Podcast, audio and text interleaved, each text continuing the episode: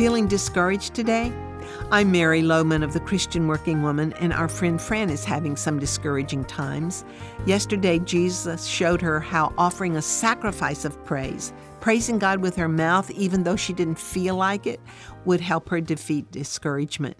As she began to do that, it really did help. Do you have to live or work with people who are discouragers? If you're around discouragers a lot, they can discourage you.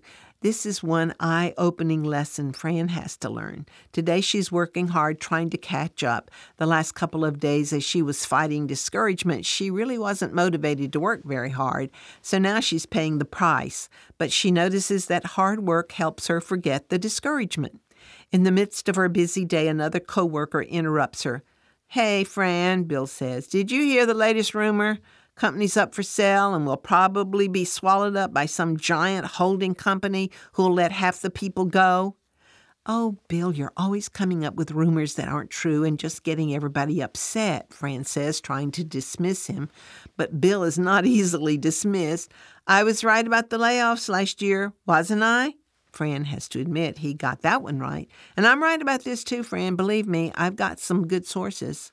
And on and on Bill goes about all the horrors that await them because of this potential buyout.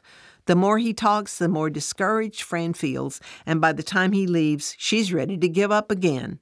I've got to learn to ignore Bill, she says to herself. He's a very discouraging person who never has anything positive to say.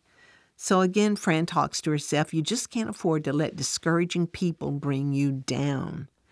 And there are discouraging people around us all the time, aren't there? Remember when Jairus asked Jesus to come heal his daughter, and his friends met them halfway to say, Never mind, she's dead already? Jesus told Jairus to ignore what they said and just believe. So there are times when you just have to ignore the discouraging people who are telling you that everything's bad. Avoid them, ignore them, tune them out. Certainly, we should never behave in rude ways, but we must protect our minds from the discouragement that others would heap on us. Well, we'll talk about this more tomorrow, but I want to remind you that this Saturday we have our monthly get together on Zoom at 10 a.m. Central Time, and a very special friend's going to be with us, Simone Halpin from Naomi's House, which is a wonderful ministry for women who have been sexually trafficked. You'll want to hear this story. You will be informed and you will be inspired. So all you have to do is register at ChristianWorkingWoman.org.